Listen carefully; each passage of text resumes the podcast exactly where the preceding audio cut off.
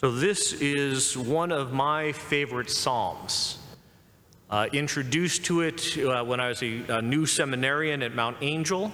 I did my pre theology there, uh, meaning that I had a college degree, but it wasn't in Catholic philosophy. So I had to do an entire philosophy degree in two years. And yes, it made my brain hurt.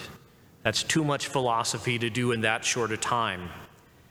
But what I came to know and love about this psalm is as I talked about it with some of my other pre theology seminarians, and we were just captured by the introduction to it. All you peoples, clap your hand. How can you not clap your hand when you hear that? And to sing and shout for joy, and with trumpet blast, herald Christ. We had a trumpet player in our group, we had several of us singers. And we wondered what would happen if, as we all gathered to pray in our chapel with the entire seminary, and this came along, we were to clap our hands, sing the next line in joy, and have our fellow trumpeter do a trumpet blast. We're never brave enough to do that, but the four or five of us would sit in our little row together and when this came along, all you peoples clap your hand. We'd always do a polite golf clap to get along with that. Now, there's another tradition at Mount Angel uh, with, the, with the Psalms, and it happens on Saturday evening prayer, uh, where the last line or two of the third Psalm is in all capitals. Every letter is a capital, capital letter. And we all know from being on the internet, writing emails, when everything is all capitals, all caps, it means that you were shouting. And so when we came to that line, we would raise our voices as an entire seminarian community, shouting the joy of Christ. Well, when I went to Rome, only a few of us did that. And we did it the one time, and an email quickly went out to the entire seminarian community. Even though it's in all capitals, we don't shout this line. But I've always politely done my golf clap at all you peoples clap your hand. And I want you to keep that in the back of your mind. We're going to come back to that. What I want to talk about are some of the readings right now.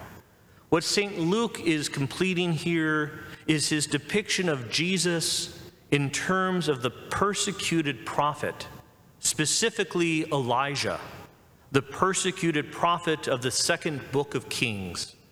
Jesus, having escaped the clutches of his enemies by rising from the dead, now makes an Elijah like ascent to heaven.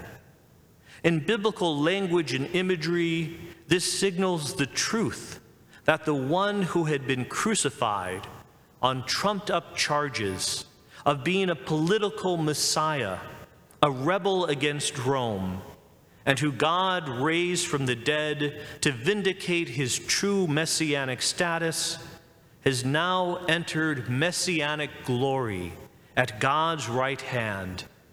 He's ascended to the throne in heaven. He has indeed been removed from human sight to commence a reign in heaven.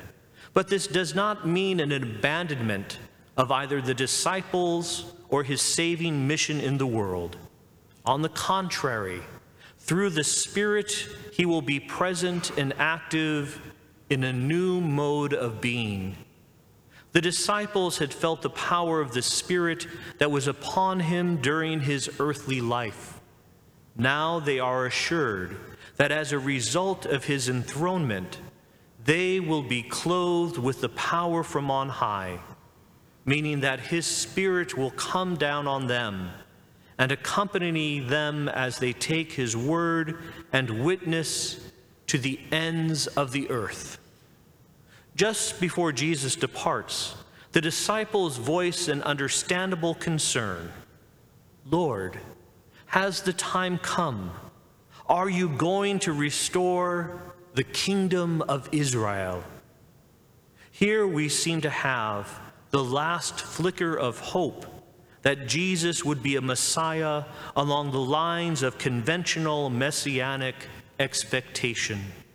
Also present is a strong sense of unfinished business. Jesus may be the Messiah, but neither now nor in the foreseeable future do the times and conditions look particularly messianic. It's the same old world. It's the same old patterns of violence, suffering, injustice, and death. Jesus does not give a direct answer to the disciples' inquiry. The time of the kingdom's full arrival and the completion of the messianic program remain shrouded in the mystery of God, no matter what other human beings might tell us. What the disciples must understand is that empowered by the Spirit, they are to become the instruments of its realization in the new era, the new era that is the church that lies ahead. Through their hands and feet and mouth, and by extension, our hands, our feet and mouths, Jesus will continue his messianic work until the end of time. The conflict he faced will be their conflict too and for some of us, our conflict as well. This is something that the Acts of the Apostles abundantly demonstrates. But in all their trials and labors, He will be with them, inspiring and guiding their work from heaven through the Spirit. Much the same idea is communicated by the passage from Ephesians.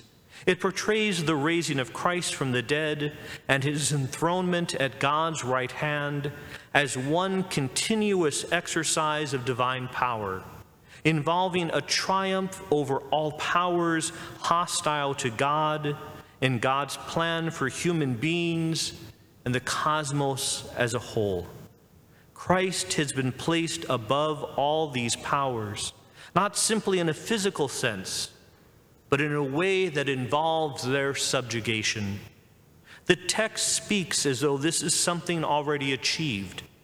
But of course, as we just noted in our previous comments from the first reading, the forces hostile to God and to humanity have by no means been fully overcome. The messianic program has yet to run its course. Putting it all in the past, as though already achieved, is simply the text way of projecting an act of hope. The hostile forces may still be around, but the paschal victory of Jesus' death has dealt them a fatal blow.